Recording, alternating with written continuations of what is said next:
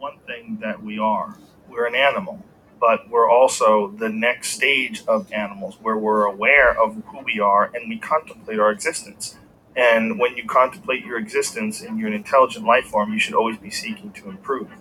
If you're always seeking to improve, the thing that you look at is like, what has brought me the most positive results? Hey, it's Ronald Gibson again. This is Short Life Advice. Today I have with me. Josh Breit. Oh, I'm introducing myself. Yeah. Oh, uh, my name is Josh Breit. Um, I've been a sales account executive at Schneider uh, coming up on seven years. Um, when did you start? Like what? I started probably March or nah, probably April or May Mm. of 2013. I can track it because I got hired like right after my son was born. Like he was a Oh. he was like a baby baby when I first started working here. He was like maybe two years old, two months old. Uh, so I can I, it's very easy for me to track my like Schneider tenure because I'm just like, oh, how old's Frank? Six. Okay, I've been here six years. Sounds good. When was he born? February 23rd. Mike, he's got a Michael Jordan birthday. Yeah, nice. I was just testing you, you know, in case your wife listens. Yeah, and yeah, yeah, February 23rd. So I, I started right before you did, like a couple mon- months right before you, February 2013. So then you, you know, a couple of short months later. Strong hiring times. Yeah, for sure. Coming Strong up on seven years anniversaries for us both next year. There you go. Exciting time. Huh? What's the seven year anniversary? I don't know. We- Pewter. We, we get an email shout out. Yeah, except you have to do mine. So Yeah, yeah, yeah.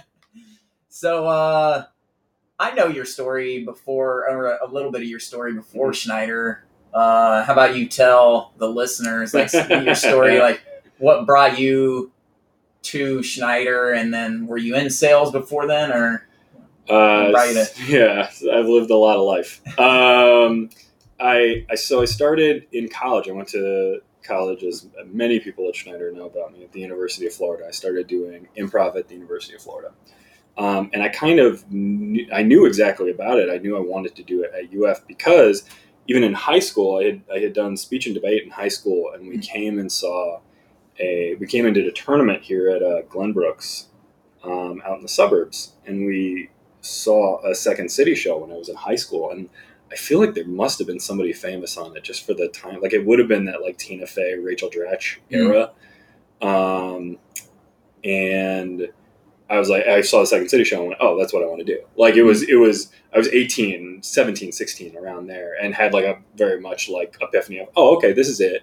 And also I just really liked Chicago when I was there. And I had grown up in Florida. I was born in Hollywood, Florida, uh, raised in Plantation, Florida, down near Fort Lauderdale.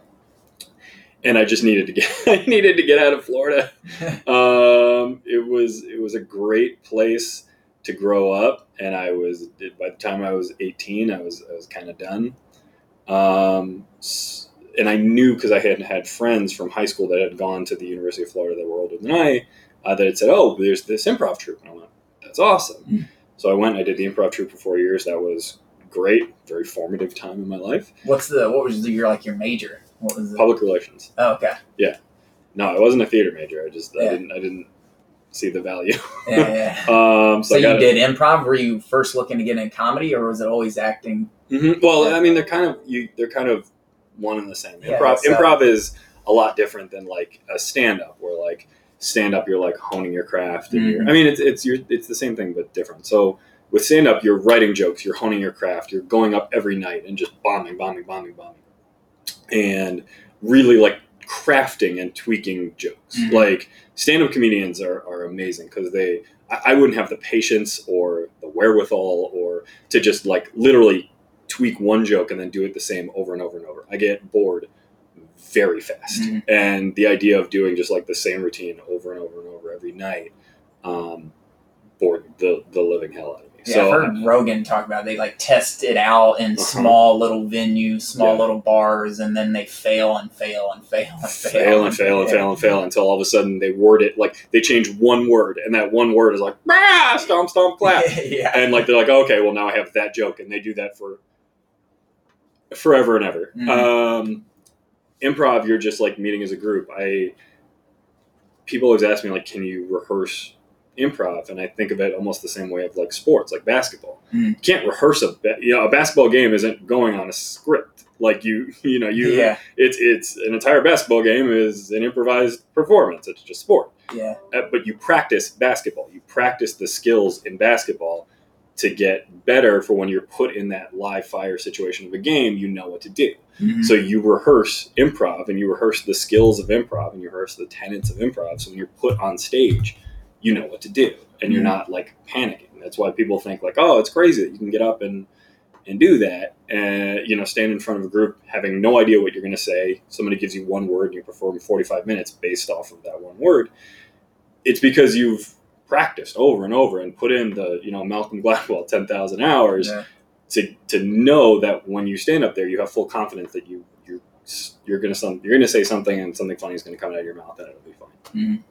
I mean, you can apply that a lot to life. Just it's all about the the process that you have in place and Mm-hmm. the, and the habits that you are that you have daily that you implement in your own life. That's Sure. going to make you stronger for when you do go into the actual game. Yeah. you know, or life, whatever part of life you're applying it to, Oh, whether it's absolutely. sales or improv or Yeah, whatever. Just you you practice the skills necessary so when you're put in that situation, you don't panic. You're prepared. So you graduated Florida Mhm. and then uh, Moved up here uh, on on April Fool's Day. What was that? 2015 maybe? Uh, no, 2005. Uh, 2005. Uh, me and my buddy Drew Korb uh, got in a U-Haul and drove up from Gainesville, Florida to Chicago. Hmm. We had already had an apartment rented by some crazy old man. Uh, my first Chicago apartment was disgusting. what neighborhood was it in? Uh, it was nice. It was in Southport. Isn't that Southport Okay. corridor. Okay. But it was this old, old building that was just like freaking gross. Um, and uh, we just started taking classes. I um, my first my first job in Chicago was working at the uh, it used to be a Bennigan's. I don't even think they have Bennigan's anymore. Mm. Um, right across from the uh, Art Institute It was they kept they were very proud. It was the busiest Bennigan's in the country yeah. and I always had a theory that like Bennigan's, like they had to be dirty. Like that was a corporate policy that they weren't allowed to cle- keep the place clean. Because we used to go to the Bennigan's in Gainesville and it was disgusting. And then I Mhm. started working at the one here and it was disgusting. Which is why I think it's okay that I'm saying this because I don't even think they exist anymore. Yeah, yeah. Um, and then I tried to get a job at a temp agency and ended up working doing sales for that temp agency, Mm. um, working for them uh, for about a year. And then it just was like, this isn't what I came here to do. Like I came here to do improv and to be an actor and uh, to, to give that a shot. And so for about five years, I was, you know, waiting tables and being a working actor in Chicago Mm. um, and doing improv. And that, that's kind of two halves. It was like the improv half was like a lot at night.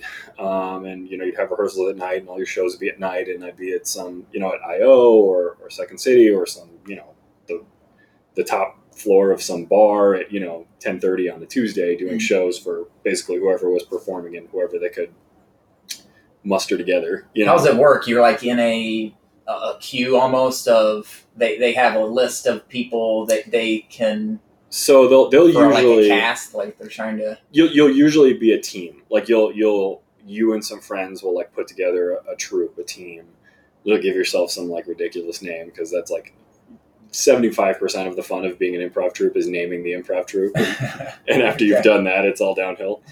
Um, and you'll you'll you know rehearse or you won't. Like sometimes you just it's just you and your buddies screwing around. Mhm. And then if it's uh, you know at IO they have like house teams, right? Like they are all under the Improv Olympic IO umbrella. Mhm. They're all registered house teams with that, and they'll create like a monthly schedule and say, okay. On you know Tuesday nights in this theater, we're going to have this team, this team, this team, and they'll, they'll they'll block out the schedule and they'll literally set, send you a schedule like one or two months in advance of Mhm. these are all your shows. At bars, like people will just run shows out of bars or they'll run shows out of loft spaces or wherever, and that's a lot more like Mhm. you know fly by the seat of your pants. Where like you know the night before you'll get a call from a buddy that does that that hosts a bar show, going, "Hey, you got anybody that wants to perform?" And you go, ah, I got my group, and you'll send out uh, like a group text or you'd send out an email. Like you're talking like ten years ago, so it's not like Yeah. every, everyone had an iPhone. You know, it was yeah, like yeah. mostly emails or phone calls or texts or whatever. and uh, you'd all meet at that bar and drink and have fun and Nice. do and do a show. It was those are more like just recreation. That's just more fun than like you think you're gonna get seen. You know, like it's just like that's what you do it for. Like that's the fun part of it.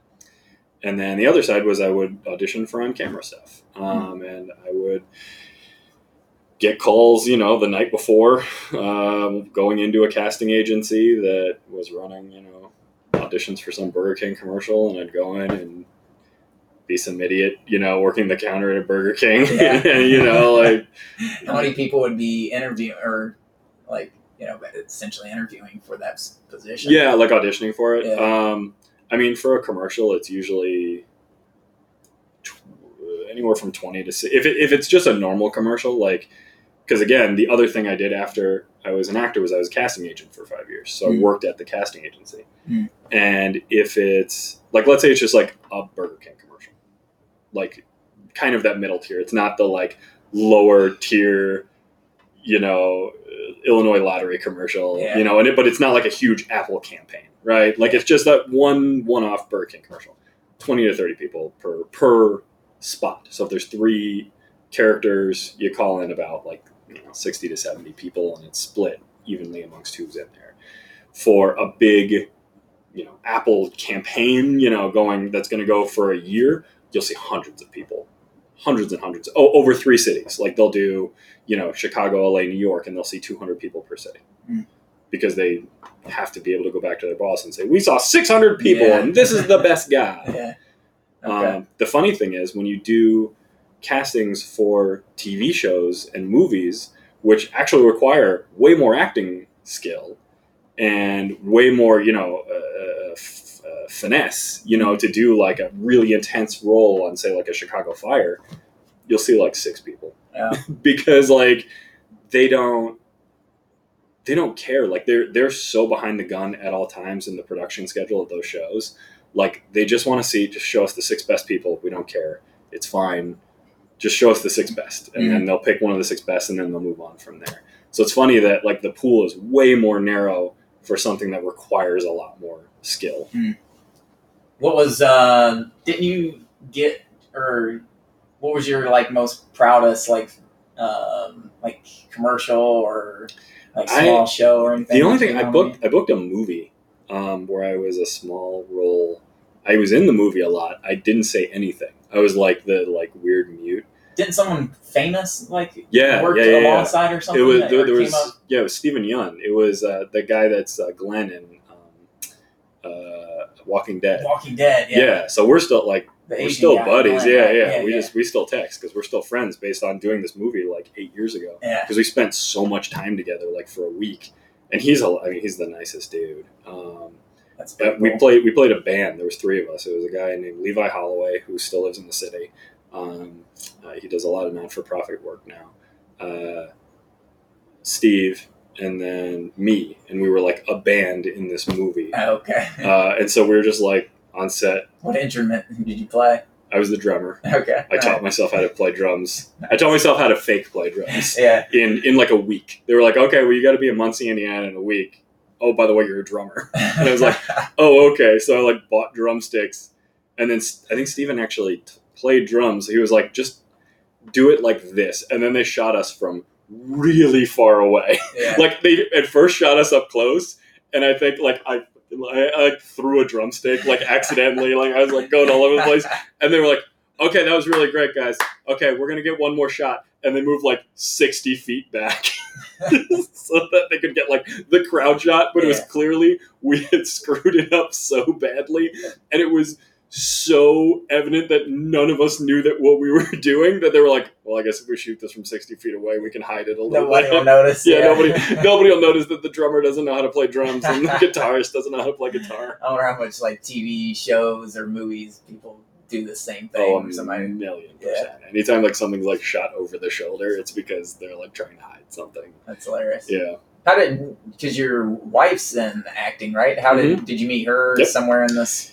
Oh yeah. She was uh, she was friends. She she did improv. Does I mean she's she still does it. I don't. Um, she's still actively performing, and she was friends with a lot of my college buddies that had moved up before me. Like the the guys that were a year or two older than me had already moved up. They were already taking classes, and she's a year older than me.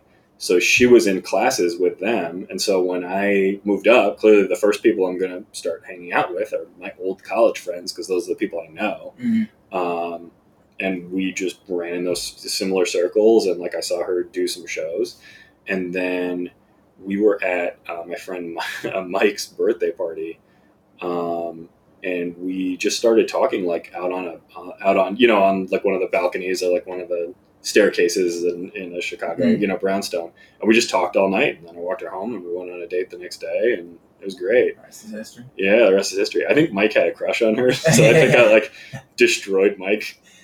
We won't let Mike listen to this. That's- Mike's fine. Mike's doing Mike's doing fine. yeah, It all, everything works out the way it's supposed to work out. for sure. You, uh, she had a little more success than you did, right? Oh, a million percent. She's she's way more talented than me. You showed me, or I, I, you showed me the commercial, but I saw it a million times. It was, uh, what was the commercial for? Uh, in- the most recent one, she was in a Geico commercial. yeah, the Geico um, one, with the and they keep playing sale. that one. That one's done, but that they played it a lot in the first quarter of this year. She's had incredible success. She was um, on the uh, Second City resident stage. So Hmm. like those when people say I went and saw a Second City show, Yeah. it's that show. like That's she was on one of their main stages. So like Um, the stand up, or what? Or, or what? No, like their sketch show. Oh, okay. Yeah, like they're like main yeah, stage. yeah, you know what I mean? Like yeah, yeah. that show. Yeah. Um, she auditioned for Saturday Night Live. They flew her out to New York, um, and she auditioned like on the set of Saturday Night Live. Wow. Um, she ended up getting hired. They hired uh, some young twenty three year old, but but just the experience of like That's flying cool. out. She was, and all of the funniest thing. The funny thing is, she found almost all of her commercial success um, after she got pregnant. Like we were, you know, we had dated forever. We had dated for five, six, seven years. Finally got married. We were hanging out. She had never been offered anything. She had second. She she had toured with Second City for a while, for a long time, Mm. uh, on one of their touring companies, and she got to go all over the world. One of her first tours was two weeks in, in Vienna, which was amazing. Um, and but they never asked her to be on a resident stage, and there was me- multiple opportunities, like you know, all these women coming and going, um, and they just never did. So she, you know, she goes, you know, it's it's time. Let's start trying to have a family. So she gets pregnant. She's like eight and a half months pregnant, and if you want like a life lesson, it's like take the opportunity, like say yes, because she's eight and a half months pregnant, and they called her and were like, "We know this is probably bad timing, but do you want to? We would like you on the resident stage if you'd like to do it." And she's like, "Well, of course. Now you're asking me now that you know I'm about to have a baby in tomorrow. yeah, yeah. um, sure." And we just had a real heart to heart, and we were like, "This is you've been waiting for this opportunity for five years. Like you can't turn it down." Mhm. and her family moved to Chicago. Her folks moved here to help us take care of Frank when Oh. he was first born. Oh wow, I didn't know. Yeah, it was amazing. Um, and she she did it. She, you know, on no sleep and and no nothing. That's incredible. And when they're in process, so the way a Second City show run, they'll, you know, they they never close down, right? They're constantly running their show. They Mm. never stop. But they when they're turning over from one show to another, they'll just say, okay, this show ends today and if there's any cast members switching out, like if somebody's leaving, they leave and another person comes back in. And at night, they'll be running the same show. And then during the day, they'll be writing new tier- material for the Mhm. next show.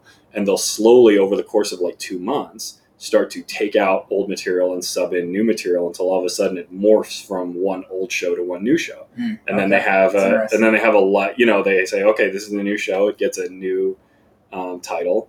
And they go okay well here's the new show. And they have an opening night and they run the new show until it's time to run it down. So for two months they're basically slowly morphing one show into another show Mm. but what that means is you are there from like nine in the Oh, morning okay. until midnight like you're you're eh, 10 in the morning till like midnight every night Mm. uh, every day forever. and so now do that, and also you just had a baby, and even when you get home at midnight, you can't sleep because you have a baby. Wow, yeah. So she was, That was probably some tough time. yeah, it was all right. Uh, Alpha's University. yes, uh, but but we made it work. I was also in grad school at the time, um, so it was wild. But I I don't remember anything. Like, Yeah, like it's just a I, I have no memories of it. It's a, it's an entire blur. Um, but she made it work, and from that, you know, she got called to the Saturday Night Live because they saw her at Second City, and she Mhm. got to do that. She's done most of the TV shows in Chicago that have filmed here. She's had roles on them. Um, she got to she got to do an episode that one of I think if you asked her, her crowning achievement was she got to do an episode of uh, Shameless uh, with William H Macy, and like she got to be in a scene with William H Macy, and then like got to ride the van back and forth with just like her and William H Macy like in the van. Um, Is she visible in the scene and everything? oh yeah, yeah. yeah, You have to let me know what I'll uh, find it, yeah. episode it is. Yeah. I love that show. It was the It's Heat Wave episode in one of the last seasons. Oh, okay. She's the one that asked for the uh, phone charger. Like they're selling phone, they're selling like electricity or something. Mm. Yeah, they're like uh, William H Macy's trying to go around and scam people or Yeah, something. yeah, I think, which is every episode of Shameless all the time. Yeah. yeah. Um, and oh, my, I'll have to rewatch that. yeah, so she's in That's that. Um, she's in Chicago Med. She's been in a bunch of commercials. She was in a commercial when she was pregnant. Um, they didn't intend for the character to be pregnant, but they were like, "Oh, this is hilarious that you're pregnant."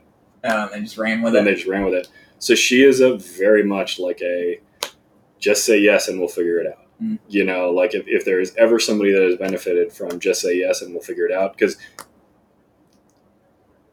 she absolutely probably should have said no, I can't do the second city stage. Stage I'm about to have a baby. Mm. Um, and she just was. We just said you, can't turn this down. It's not going to come again. Yeah, I mean all these opportunities and the that she's getting now, and like developing as a person and human being, she's like so much better off from it, and probably you are too, and the family is, and probably wouldn't be where you're at if she wasn't Well, had that type of mindset. Yeah, because we we we don't have too many regrets. Like we've done everything we've wanted to do. Like I know you're going to ask me, but this is just a good for like what what is a noticeable failure that I've learned. And for my acting career, like I, I don't even call it a failure. It just wasn't for me. Mm. Like that movie that I did, like I had a, a lot of fun. That was the last thing I ever did because that was my moment of this isn't for me, man. Like I had a lot of fun jerking around on a set and like having fun. But when it came to the actual acting, like I didn't care. It wasn't anything I was passionate about. And if there's anything that every acting teacher will tell every class they ever have, is if you can see yourself doing literally anything else, do anything else because Mm. this is a job that requires way too much sacrifice and the odds of you being financially successful are slim to none. And it's going to be constant rejection, which is heartbreaking. It Mm. sucks. And if if you're not passionate about the work, it's not worth it. Mm. And I wasn't passionate about the work. So I was like, well, I got to figure something else out. But I, it also had me meet my wife and it framed the person I would become later. And I don't have to look back when I'm like 55 years old and go, oh, if only I had started a band. And like you look back on everybody with like regret and anger because you didn't do the thing you were passionate about when you had the time to do it. Mhm. I did it. Mhm. Yeah. I'm cool. you know what I mean? Like learned a ton from it. And I learned a ton from it. Yeah. Yeah, like and and I don't perform now because I just lost my passion for it. I just every once in a while I'll do a show, but it got to the point where like you know I'd be leaving the house at 8 p.m. on a Saturday to go to a show, and I just didn't want to leave the house. Mm-hmm. I was like, well, if that's the case, then why am I doing this? Because it's not. I fi- find something else that that I can be that can be an outlet and I can be passionate about. Mhm. Sure. What? So, how did you hear about Schneider, and then why did you want to get in? Because you're doing a little bit sales with the the, the recruiting. Oh yeah, I only did that for like a year. Yeah. Um, so when I was at the casting agency, again, it became one of those things where like this, it was fine. Like I, it was a very fun job when I was 25 years old and I had a, uh, a, a girlfriend in an apartment I was renting, and then all of a sudden I was 30 years old and I had a wife and had a child on the way. And I was making roughly three thousand dollars more a year than I was five years ago when I had started, Mhm. and I was like, "It's I got to figure something." And I was working ten hour days. Mhm. Like, I, I looked at my bosses and saw like that they didn't have the time for their families that they wish they had had, and it wasn't nearly an interesting enough job or paying me anywhere near where it needed to to make that worth it. Mhm. Um, but I also had never worked in corporate America ever. I had one year working as a temp at a temp agency where like everyone was a lunatic. So like we're we're not going to go ahead and call that corporate America. Yeah. Um, so I decided to go back to grad school and I got an MBA from DePaul just as a like I, I didn't know what else to do. Um, I don't know if that if I have a regret, it might be that because I don't know if I necessarily got out of it uh, what I needed to for how much it costs and, and the debt that I'm in now. Yeah. Um, I don't know if I would advise somebody to, to necessarily do that, but it's really an individual decision. Mhm. Um, but they came and, and spoke at my grad school. It was Sarah Whaling and somebody else. That was just some recruiters. Oh, Um, I think maybe Aaron Tobin was there, okay. and they came and spoke and said, "Oh, we're always looking to hire people." And I was like, "Okay, well, I'll give this a shot." And Wow. um, I, I had I didn't know if I was going to do it, but I uh, came in and interviewed, and I really liked the office and I liked the vibe. And um, if nothing else, it would have given me better hours than I was currently working, and more of an opportunity to support my family. so you just had to go 100k in debt, you know, to find Schneider. It wasn't that bad, but it wasn't it wasn't far off. or 50K, yeah. Wasn't far off. I didn't need to be in grad school to get this job. I would say grad school is not a requirement to be a account executive for in any sales, really. in any sales. Um, but that's how I found it because I was in grad school. Hmm. Um, I suppose if I ended up wanting to go into leadership down the line, it's not a bad thing to have in your back pocket, Mhm. clearly. Um, and I don't know if it's more the program itself or just what I was prepared to get out of it at the time. Also, again, I had a you know newborn child and a wife that I barely saw, so it's Yeah, like you know you're you're. I literally don't remember much of that time, Yeah. and I think that's mostly just sleep. Yeah. Um, Like your heart wasn't all there, just like it wasn't in, you know, the acting, and that's why you really felt. well, my heart was my heart was all in the acting. It was just the realization that I, I didn't care about it. Like like I you don't no one does no one half-asses acting for Yeah. a living. Like Well, yeah, I, that's what I meant. You know, I mean, I wasn't saying that you weren't giving it your all Mhm. because I mean, yeah, I- no. I mean, if I wasn't giving grad school my all, I wouldn't have finished because there was no way I would have been able to do it. yeah, it was too much. It's just too much work to like half-ass and still complete. Um, actually, there's a really funny. I something was going wrong with a load one day, and I was at grad school, and I called up Berja because I didn't know who else to call because whoever I think Soila was my manager at the time was like on vacation, and we didn't like our uh, system of like uh, leadership wasn't as in tune as it is now. Mhm. So I just called Berja. I'm like, Berja, I don't know who else to call. A load is failing, and I'm about to go take a final. You got to help me. I didn't realize you were still taking your MBA when you joined Schneider. Yeah. Okay. Yeah. For about a year and a half. Oh. Yeah. Yeah. Because they were pretty early on when I was there. It was a two year program, and I think I met the people at Schneider at like six months in. Okay. So yeah, for about a year and a half, I was working at Schneider. What would you say? Did you struggle early on at Schneider, or like what was your first, or did you succeed really quickly, or Um, like what was your your start at Schneider as far as sales and It was adjusting from the whole yeah. different Um, lifestyles? no, I mean I I started off just plugging phones and like. 100 calls. I think my first year I averaged like 100 calls and three hours talk time for like a year. Mhm. um, I didn't see a ton of return for like the first three months, but I kept, you know, everyone just kept saying like, just keep at it, keep at it, keep at it. And then it was at that three month mark that it really just started to kind of take off a little bit. And um, the same way we see with Danny now, where he, you know, just success begets success and he gets all these referrals and all that. Mhm. Um, Like compounds itself. yeah, compounds yeah, itself. I sure. think I, I hit close to like 20K at six months, which uh, back when you remember when you and I started, Yeah. 20K at six months was yeah, it's pretty incredible. yeah, like to just for the systems that we had in place. Um, and uh, yeah, so that was after that first three months, all the work that I had done prior. But yeah, it was first year here is a slog, man. You Mhm. just got to do it. Um, and if you don't, you're not going to be successful. And if you do, you will. It's just it's legitimately that simple. What's some? I feel like you gained a lot of uh, valuable insight just battling through your early days as you know in your the real world career when it comes to acting and everything and failed a ton was there anything that you you took from those failures or just not succeeding or, or were just just battling through grinding between the retail you know, being a server and then you know, Oh, yeah, acting as I well, mean- like that you applied because it seemed. Is that where you got your work ethic, or where do you? Um, I don't know if it's where I got it or it's like I have the work ethic, and so everything else just is what it is. Mhm. I would say what helped me a lot in this job, if there's any life experience that helped me a lot in this job, it's that rejection does not bother me.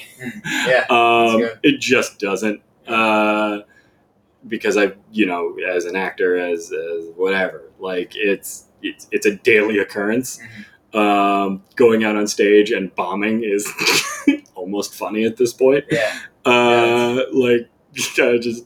I mean, that's a great life me. lesson. That's an underrated life lesson to have because it applies with everything. Just approaching other people that you don't know. You know what I mean? And, and building relationships and you know meeting women or Mhm. your anything when it comes to having the confidence or because most of the time it's just a fear of what someone else will do or say or whatever the company will do or say you know and then and then failing that's the Mhm. most the fear of it all so Well- i mean if you if that's the intake we get- gain from it that's huge leading into anything in life I remember when we were in our training class, uh, some of the folks in my training class who my training class turned out to be amazing. Like we're all, uh, you know, the people that have stuck around are, are captains of industry here. You know, like it, we're doing very well. who, But I- who's um, on that real quick Mine, the people that are left is uh, Lanye, uh, Nicole, and uh, Corey Diener. Goldfarb? Uh, Goldfarb, yeah. okay oh and corey dean And Corey Okay, Dean, those are the folks that are still left. But like Zerbies, who did really well, oh yeah um, Okay.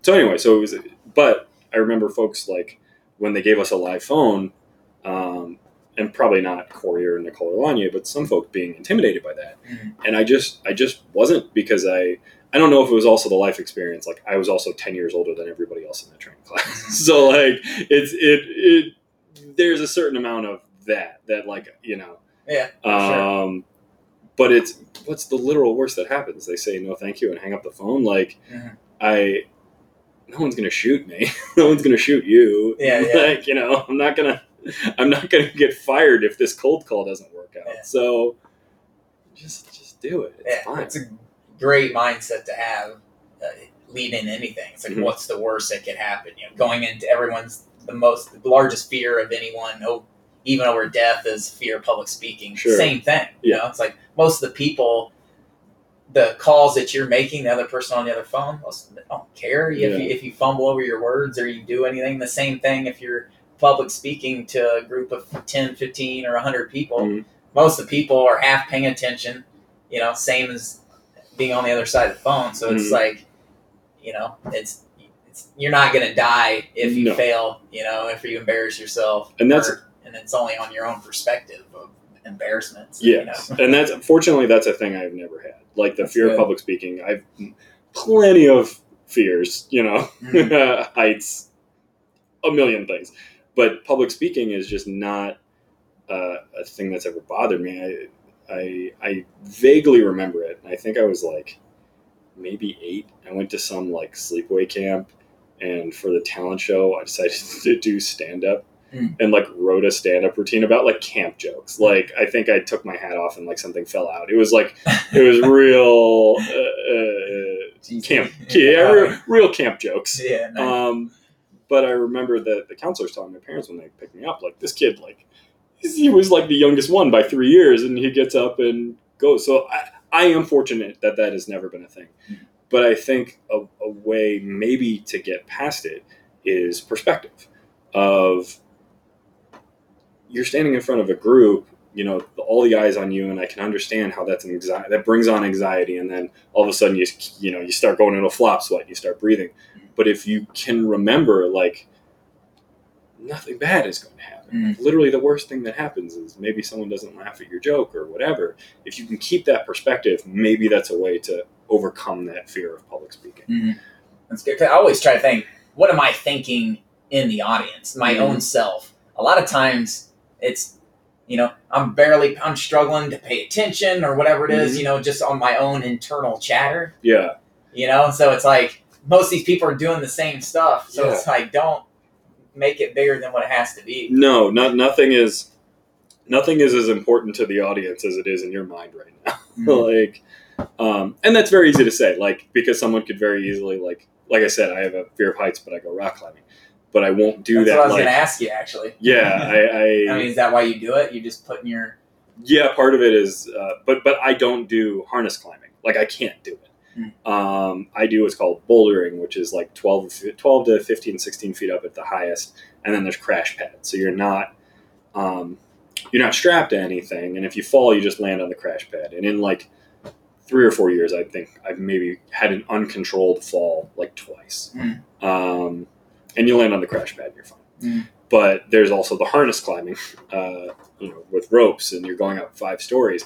I can't do it. Mhm. I get up 25 feet and I start having a panic attack, and I just I have to get down. And I know, I know intellectually that there is less of a chance that I will actually get injured doing that than bouldering. Mhm. Because if I boulder, event, I mean, I'm I'm on borrowed time bouldering. Eventually, I'm going to fall and I'm going to tear a knee, and that's just going to be what it is. Because I'm I'm genetically inclined. Like my grandfather had his knee replaced, my dad had his knee replaced. Like, if, I just know eventually I'm going to fall. I'm going to hit something weird. I'm going to tear a knee, and that's going to be it.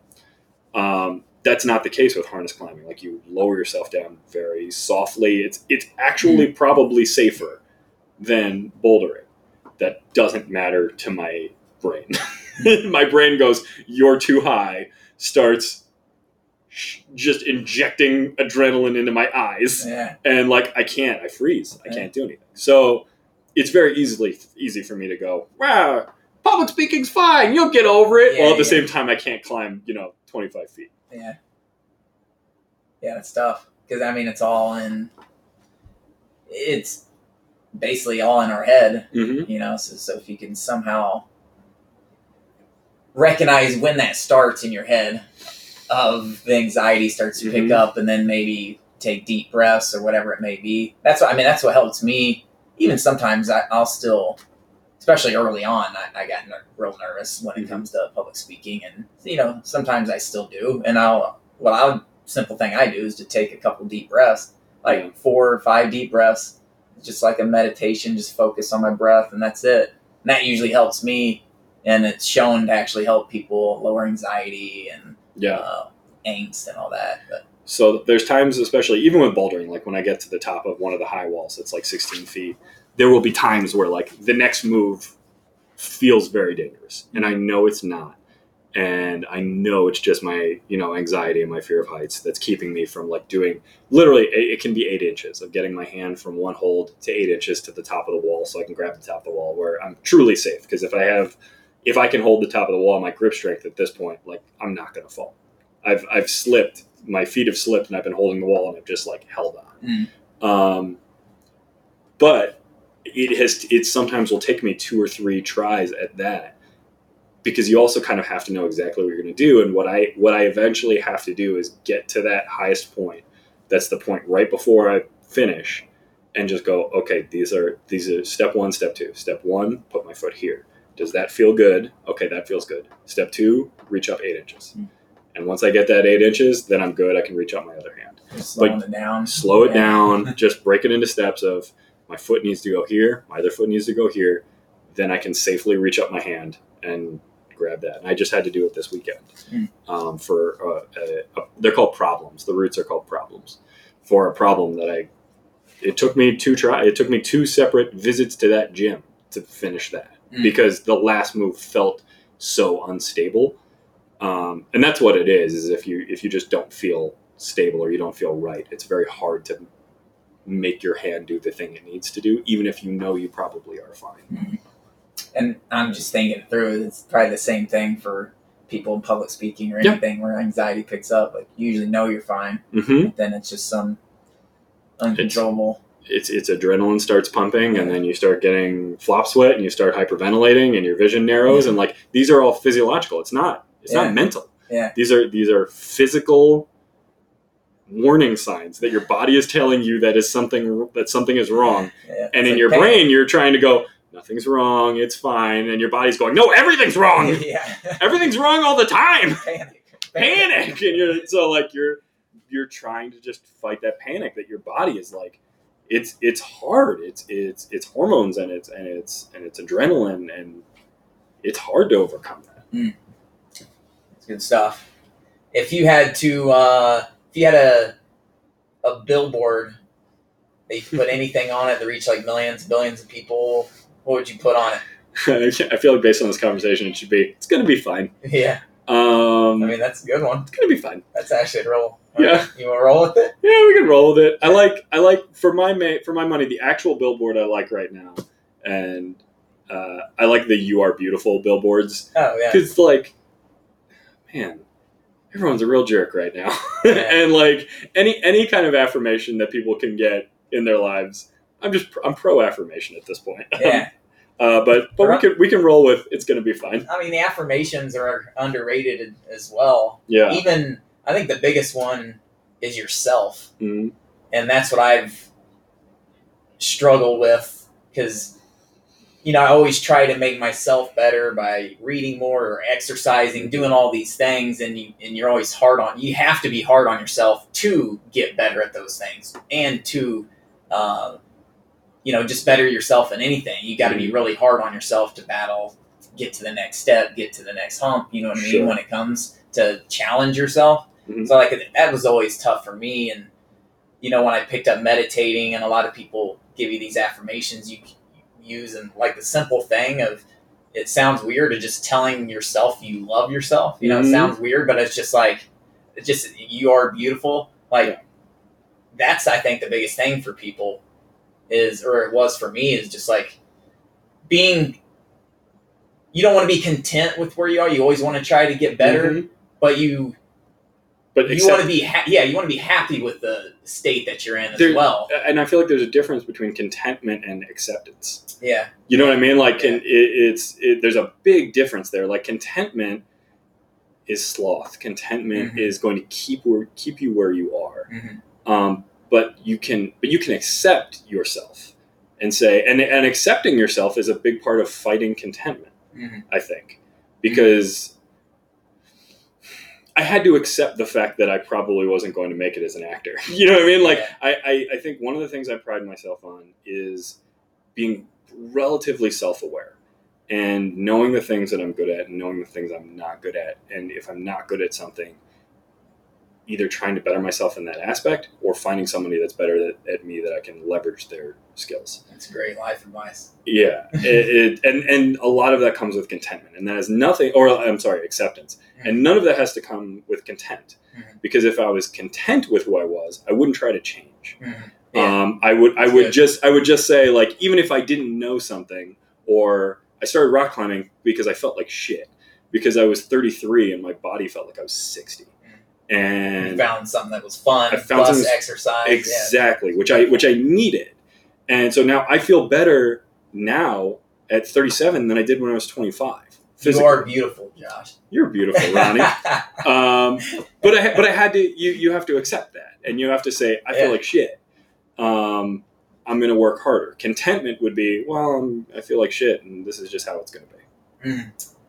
That's i'm just thinking out loud here. I think that's where it gets lost in this whole um how should i put this without offending anyone? Like you know the whole um when it comes to uh, what's the term they use? Like overweight people. What, what what's it called when people like make fun of o- overweight people? Uh, What's shaming, body yeah shaming. fat yeah fat shaming is what they call it. Sure. so it's like where we get it, it's the whole content or accept like some people, you know, you have this like it's almost like the far left and far right thing where it's like you have the fat shaming anybody that gives people advice on how to improve themselves, eating healthy, exercise, they call it fat shaming. Like the you know what I mean? You I see this. So it's like- so what I'm saying- all I'm saying is like, what when it, there's this acceptance, they should accept their the position they're in, right? They Mhm. should accept it because like just as anyone should accept the way they are, but you shouldn't be content with the way you are. It's like even that that's how I kind of see that same thing when it comes to the whole fat shaming thing. Like the people on each side, the far left and the far right of that whole ordeal, the whole fat shaming ordeal, are both Sure. wrong. But it's like no one in the there's everyone in the middle who don't even want to comment and are thinking like, yeah, there's some things that th- these people could improve. But we, you just don't want to encourage contentment. That's where I'm getting. You know what I mean? Because I feel like sometimes I see what you're when saying. you do it, it encourages, and you can plug anything. It doesn't yeah, have to be I see. Well, and and and so this goes back to the society and and where I am going with my "you are beautiful" because I'm fuck man, everybody's really mean right now um, in the world. Everyone's Yeah. real terrible to each other. Um, Yeah. My my point with that is, if we're going to use that as the example, we're going to use body shaming, fat shaming, however you want to say, is it comes down to like uh, intent and and uh, uh, tact essentially. Like if you're coming to someone and you're con- it's someone you know, Mhm. and you're concerned about them, and you want to have a conversation, and you have you know just a conversation of look, man, you're overweight, and this isn't a judgment on how you look as a person; it's a judgment on your health. Mhm. Then we can have that conversation. But if it's just like somebody being a dick on Twitter yeah, and like yeah. calling some girl Uh, they don't know fat, they can go jump. You know what I mean? Like that. I, like we need to start weeding that shit out. That is And- the problem. You get those assholes that you're talking about. That's the reason you want the sign, is because there is a ton of people out there who are trying to out people because they. Yeah, and it's not out. It's just being a dick. Yeah, Like, yeah, like what are we outing? Like, yeah. you know, if, if you're if you're overweight, um, and That's you're and you're you and that's just who you are, yeah. and you're comfortable in your body. At, at some point, I really don't give a shit. Like, I, I have my own uh, uh, problems uh, in life that I have to deal with before I deal with you. And if you don't even see it as a problem, then okay, then that's awesome. Mhm. Go do you. Um, and if at some point you don't feel good anymore and you want to make a change, that's the only way anything's going to make a change. It can't be external. Yeah. Like everyone calling someone heavy and fat and shit on Instagram is not going to make them go work out. It has to come from the inside because they don't feel good about themselves Mhm. anymore. And I don't know. Like I, I know I can. I know I'm. I lean more toward the left, and I know I can be a little bit more crunchy than maybe necessarily most of the people I work with. Yeah, yeah. But um, it, there's there's just society, societally there's no need for it to Yeah. to to, to there, there's a difference between being concerned about someone and shaming. Mhm. If you are shaming a person, Yeah. nothing is nothing good will ever come from that. No. In anything. N- ever. And it's just like, yeah. Um, Yeah. a- and, just because, even if you have the conversation with someone and you think you are doing them a service of saying, you know, you're heavy and, and this is going to negatively affect your life, Mhm. you also have to accept the idea that it, it, it is not, if someone is offended by the way you say something, that's not on them, that's on you 100%. That, that, is, that. that is on you you are it is on you as a person giving the message that you have to be able to phrase the message in a way that is not offensive to somebody if you want them to react to it and it's not their responsibility that's why it's like the uh, i'm sorry if you were offended it's not their responsibility to be offended or not offended it's your responsibility to craft your message in a way that's going to be received We and- shouldn't always be trying to get offended on everything, too. You know what I mean? Like the others. Like, Well, there- feel well, there's- there- yes, there's- offended by something, a which is another problem. million percent. And and that's I mean we've talked about it before. This is Yeah. why I left social media to begin with. yeah. Um, because it's if you're trying to stay motivated, there's two. I feel like there's two ways to try to stay motivated. Um, and one is to compartmentalize. And I know you guys like that uh, motivational guy. I forgot his name. The Uh, Marine David Goggins. David Goggins. Yeah. um, he's clearly very good at compartmentalizing um, and just weeding out everything that is external. Mhm. I'm not good at that. I, I like I'm if I'm having a bad day, I'm having a bad day. My wife like says I have like the worst. You know, if, if I'm having a bad day, it's on my face. Mhm. If she says something and I don't like it, it's on my face. I know what she means a little bit. Yeah, I, I, I think you do um, but I know I'm not good at compartmentalizing, so I have to weed out negativity that's non-essential and negativity. Yeah. Right. I, I have to just weed all that shit out, and one of the things that got weeded out was any and all social media. because it wasn't making me happy. And I think if people were a little bit more honest with themselves, they would also realize it probably is not making them happy either. Yeah, And if it 100% wasn't making me happy and it's not bringing value, then what am I doing it for? Mhm. So I just cut that shit out Mhm. because it, it- to your point, everyone is either out to troll or be trolled. Yeah. Everyone is Yeah. either out to, to troll the left and to to put extra exhaust on their car for whatever reason I don't know. Jordan Peterson it's like be a, either one's trying to be a victim or victimize others. You Yeah, know, essentially, and it's like I, I, no, Yeah. I, I I don't have time for either. Uh, I don't have time for trolls or people that are just looking to be trolled, and uh, I have to be a father. sure. You talked about it a little bit, and I know it's something you've worked on over the years uh, when it comes to like being stressed out and stuff. Like this is a stressful job. You have a large book of business. Uh, you've gotten better at it over the years. But what are what's some things that you did do or um, or are still doing? Like what do you do when you get stressed out, like or, or get upset and you're letting your emotions get the best of you? Like what are things you try to do? Yeah, I have to remove myself. So like, I'll go into a side room and just like take some deep breaths.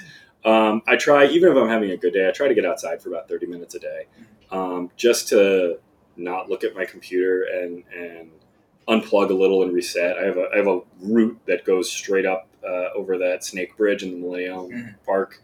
I go up there, I'm back. It's like 30 minutes a day. I've got it almost down to the minute.